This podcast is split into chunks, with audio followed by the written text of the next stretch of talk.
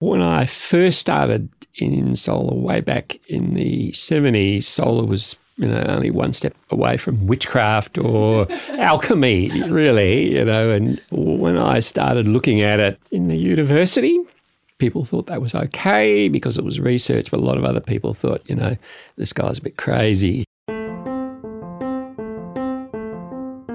Hi, I'm Kaya Taylor, and this is Rewired, a show exploring the future of energy in Australia from ARENA, the Australian Renewable Energy Agency. This season, we're exploring the transformation of our energy grid and highlighting the people that are making this transition possible. Today, we're chatting with one of the most experienced names in the solar industry. John Lasich is the founder of RayGen, a company that's trialling a new type of solar thermal power. Yes, so it's a hybrid system. So it actually uses PV, but a very special type of PV. And what it does is it uses mirrors to collect the solar energy in the first instance and actually concentrate that light to a receiver that sits on a small pole. And then there we use a very efficient solar cell, a space grade solar cell, which is about 40% efficient, which is double the efficiency of the normal solar cell. That receiver can also produce heat as well. So we get electricity and heat. So the overall efficiency of the system is more than double what a normal PV system is. Right? So it produces twice as much electricity per unit of collector area, and it also produces heat as well. Which is something that PV doesn't do. Correct. Right. Right. So we get everything that PV gets. We get all of the heat and the efficiency is higher. And of course, then with the heat, you can do other things with that. So you can co-generate, you can make fresh water, you can store it, you can use it for industrial heat. Solar thermal projects can be a little difficult to visualise, so let's break it down. When you visit a solar thermal plant, like what RayGen is building, you're likely to see an array of mirrors, usually arced in a semicircle shape. These mirrors are all facing a single point on a tower. That array generates intense heat, which is then captured by the tower to form energy. RayGen's solution not only captures that energy, but they've also figured out an innovative way to store this energy using a substance that we're all familiar with water. This particular storage concept grew out of the fact that we were successfully able to demonstrate the central receiver PV system and successfully capture the heat. So that's the first thing you need to do. Once you've done that, then the next stage is how do you take that heat and develop a system which can actually use that as a storage vehicle. So yes, that's the order in which it it happened. Uh, the intent was always there to have a method to do that. We just hadn't got up to that stage then. So so that's what we're up to right now. John has been in the solar industry for 30 years and the energy industry for even longer. Before founding RayGen, he ran another business in the solar space and also helped to refine much of the technology that is widely used in the industry. He is a real pioneer that has been changing the solar game for decades. When I first started in solar way back in the 70s, solar was you know, only one step away from witchcraft or alchemy, really, you know. And when I started looking at it in the university, people thought that was okay because it was research, but a lot of other people thought, you know, this guy's a bit crazy here, you know, what is happening here? Um, and that all came about, I, I, guess it was almost destined. My uh, parents were scientists. My father was in remote area power mm-hmm. way back at a time when there was no power grid, right? So, way back before then. So, I actually learnt from him and uh, took the notion that you don't have to have a coal fired power grid to actually have power. So, if you put those things together, and then look at a student in the 70s looking for something for his final project and presented with a lot of boring stuff about dipole moments of magnets, etc. Mm-hmm. My uncle, who was a nuclear physicist at Lucas Heights mm-hmm. and also a pretty broad thinker, said, Why don't you have a look at this solar? Mm-hmm. Stuff. And uh, so, what I did in the Monash physics department back in about 75 was got some solar cells and did some initial tests with those and saw that by putting concentrated light onto those, I could actually increase uh, the power by factors of hundreds of times. And I thought, well, this is a really interesting concept. And so it was just luck, I guess, and chance and, and a whole lot of circumstances that came together that put me into that space. As it happened, uh, my first job was in a carpet room selling carpet, right? uh, I couldn't actually get a job in energy at that time. And the first, I did get a couple of small solar jobs, but the first real job I got was in uh, oil and gas and standard power. And so I learned a huge amount about how power works, how energy works, and then after that, I thought, well, look, it's time to actually use what I've learnt there and the physics and the new ideas that we're developing in solar and put that together and form a new company and try to make something work where you've got clean, dispatchable, low cost power. And that wasn't RayGen. There was another company first. Is that correct? That was another company yeah. before RayGen. And what we did there is establish the basic principles that then led to something that could be a commercial embodiment of that. So, what we've done at RayGen is actually produce a commercial embodiment of that, which had the concepts that were developed over many years. Uh, now brought into a package that has got the right cost and the right scalability for utility scale power. Since those early days, a lot has changed. The cost of photovoltaics has decreased, and the public perception and understanding of solar has also evolved. One of those things was that the cost and the degree of use in the early 90s was very, very different to what it is now. So it used to cost 10 to 15, 20 dollars a watt, whereas now uh, for a full system it's something like one dollar a watt. And worldwide there might have been a few megawatts installed, whereas now there are there are hundreds of gigawatts. So the, the landscape is completely different. And um, the approach we were taking then with uh, a dish, we used to use a, uh, a highly efficient uh, dish concentrator that could also capture uh, the electricity and the heat and it was the most efficient type of technology. And, and in fact, we demonstrated the highest efficiency in the world with that type of technology. But it wasn't the lowest cost and it wasn't as scalable. So the difference between then and now is that with the central receiver system, where we have a big field of mirrors, we have a receiver on a small tower, we can have units that are that are megawatt scale. Every single unit is megawatt scale. And that's where you need to be if you want to do utility scale mm-hmm. projects.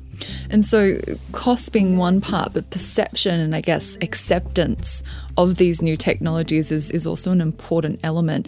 You know, I know people use the term social license, so to speak. What do you think contributed to that acceptance from the 90s through to now? Do you think it really was just a numbers game, or do you think people just became more familiar with it, or how do you think that changed? Uh, let's face it, there's time for generational change yep. between the 90s.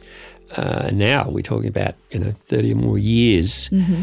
So what has happened is the Chinese have really revolutionised the PV industry uh, and and just caused the cost of PV panels to plummet, which means that uh, the average man in the street can buy that. And once it becomes, you know, ubiquitous to that point, everybody just think, oh, yeah, solar, it works. There it is. It's on 20% of rooftops in this place. So they start to accept it. And even people um, who are skeptics, uh, I think these days pretty much accept that solar works. And then the next question is, and, and now they've all realised that, and it's been highlighted uh, in the last couple of years about grid stability. How stable is this stuff? Does it work? Does it produce power? Yes, it does. Absolutely. It produces gigawatts of power, even in this country. So a couple of years ago when we had those uh, major grid issues, uh, the, sh- the, focus really shifted dispatchability. How can you have this solar energy uh, be delivered when it's actually needed. And um, sometime before that, we'd actually started working on this large scale storage concept. And it was inevitable. A lot of people already knew that, but it took, in Australia's case, a number of events to occur to make that abundantly clear.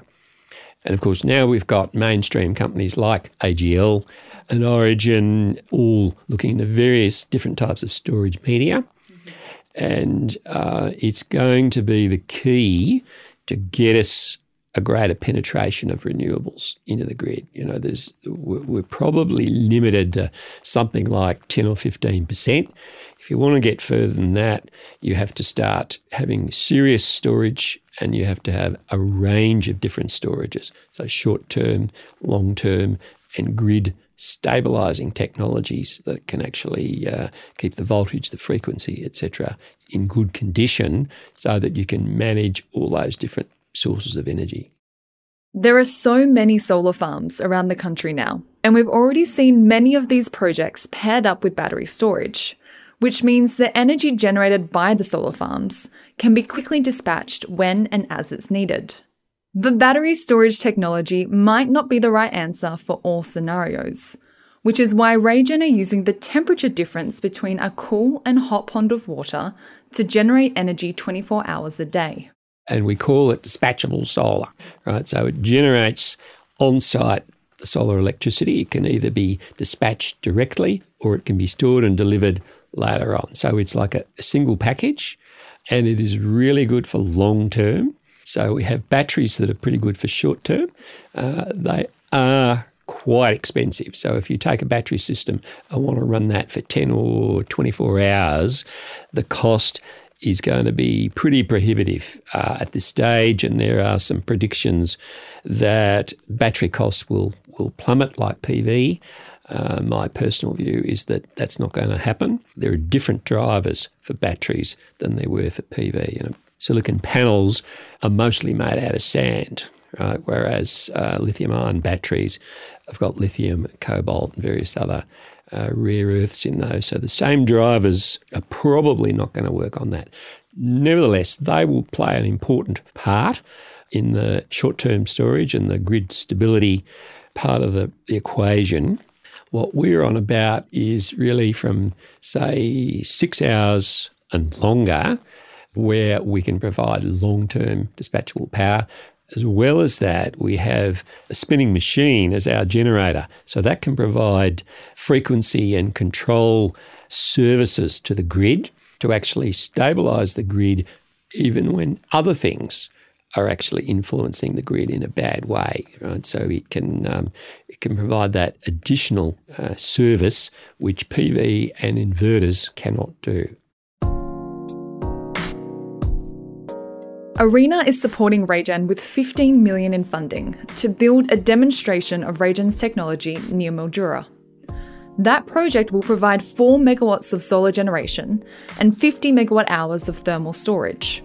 It's all about showing the commercial viability of the system, and if successful, will help see RayGen's technology expanded and exported to the world. But what are the benefits of RayGen's approach to solar thermal apart from cost? I mean, cost is really one of the big, big players in this whole thing. And because we need long term storage to fill out this whole equation, the cost per kilowatt hour has to be very low, right? Much, much lower than batteries are, right? And so you need something that can be long term at low cost the other benefits of the technology that we've developed include very low environmental impact, right? So, say compared to pumped hydro, uh, where you've got to make giant dams, sometimes in sensitive places, because the geographical requirements require you to, to put them there. In this case, we could put a couple of ponds in the desert and the system will run just as happily there. Uh, on top of that, the storage medium is water. Right, so instead of having materials that uh, can have a pretty heavy carbon footprint to produce, right, and recycle at the end, we've got a very, very benign storage medium, uh, which is itself renewable. So the other thing is that there is a big local content in this. So um, our business model is to is to make the core technology, which is the photovoltaic slash thermal receiver, which does the magic of, of you know taking the intense solar radiation and producing the electricity and the heat, the control system that goes with that. But if this was built at other places around the world, most of the rest of the system can actually be built with local materials and local labour. So, with that enabling technology and a very small component being exported, the balance of system being some 70 or 80% of the system can actually be built locally with local materials and local labour. And that makes it very accessible and very desirable by a lot of countries and a lot of places. Mm-hmm. Tell me a little bit more about the other countries. Where is solar thermal, appreciating that your system's different to that, but where is solar thermal most popular in the world? So, solar thermal works best in very high sun areas, right? So, uh, Morocco, southern US, Chile, parts of Africa, uh, and the Middle East, right? So, high sun areas work extremely well for large scale solar thermal. Uh, those areas will work for us as well.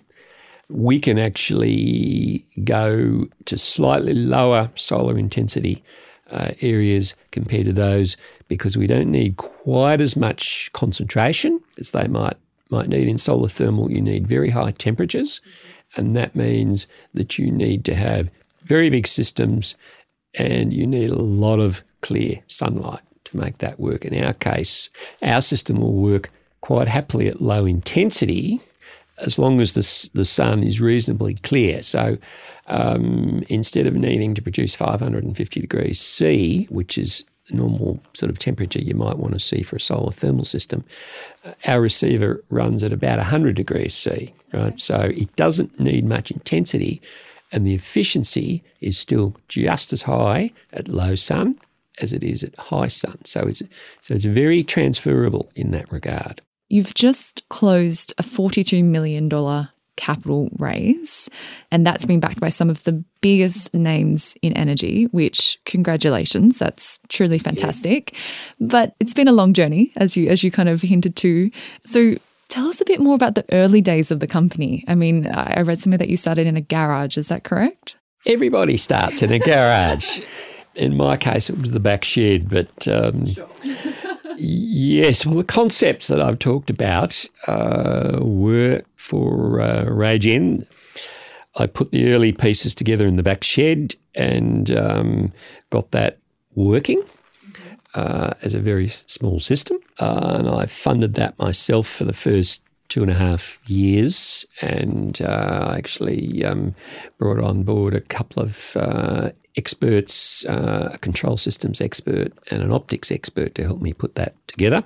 So we had the optics working, we had the photovoltaics working, we collected the heat, and we had the control to make all that work. So that was the fundamental bit that was done in the back shed and in a, a little shop the size of a milk bar where we demonstrated those first things.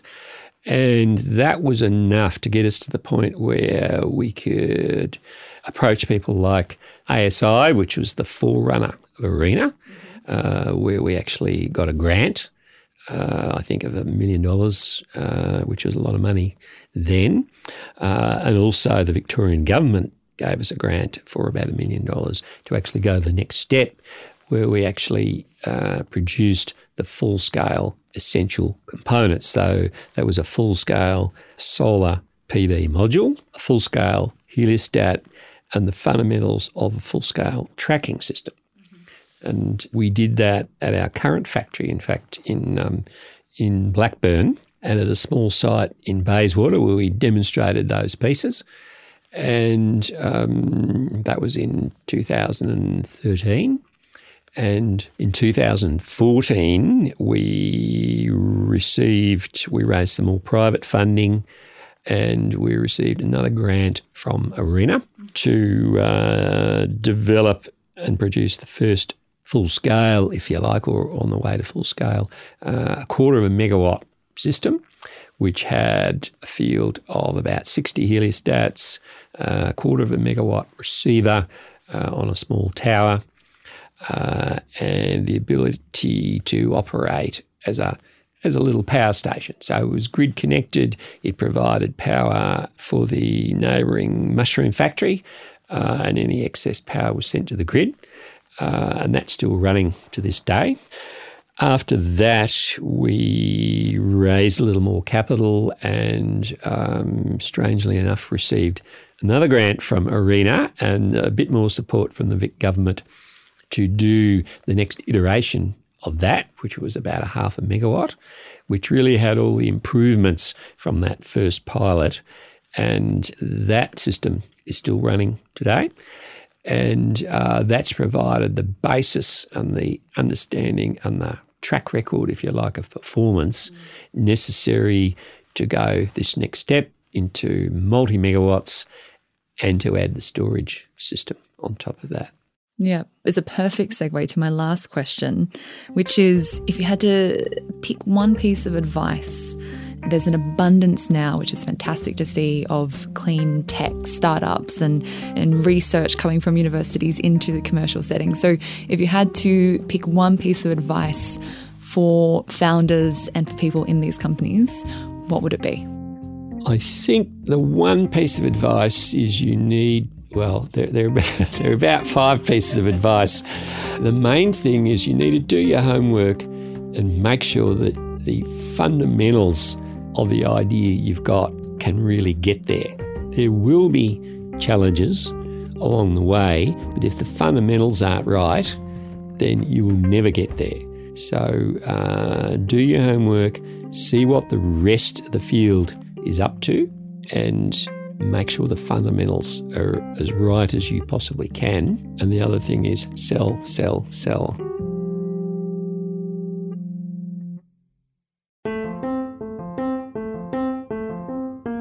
Thanks to John Lasich from RayGen for joining us for this episode. Rewired is brought to you by ARENA, the Australian Renewable Energy Agency, working to support Australia's energy transition. This episode was hosted by me, Kaya Taylor, with production and scripting from the team at Lawson Media. If you've enjoyed the conversation, consider leaving a review for Rewired in Apple Podcasts. It lets other people know that you found value in the show. Or if you want to learn more about the transformers working to change our energy grid and the projects that ARENA is funding, you can find out more on our website, arena.gov.au. I'll speak to you again soon.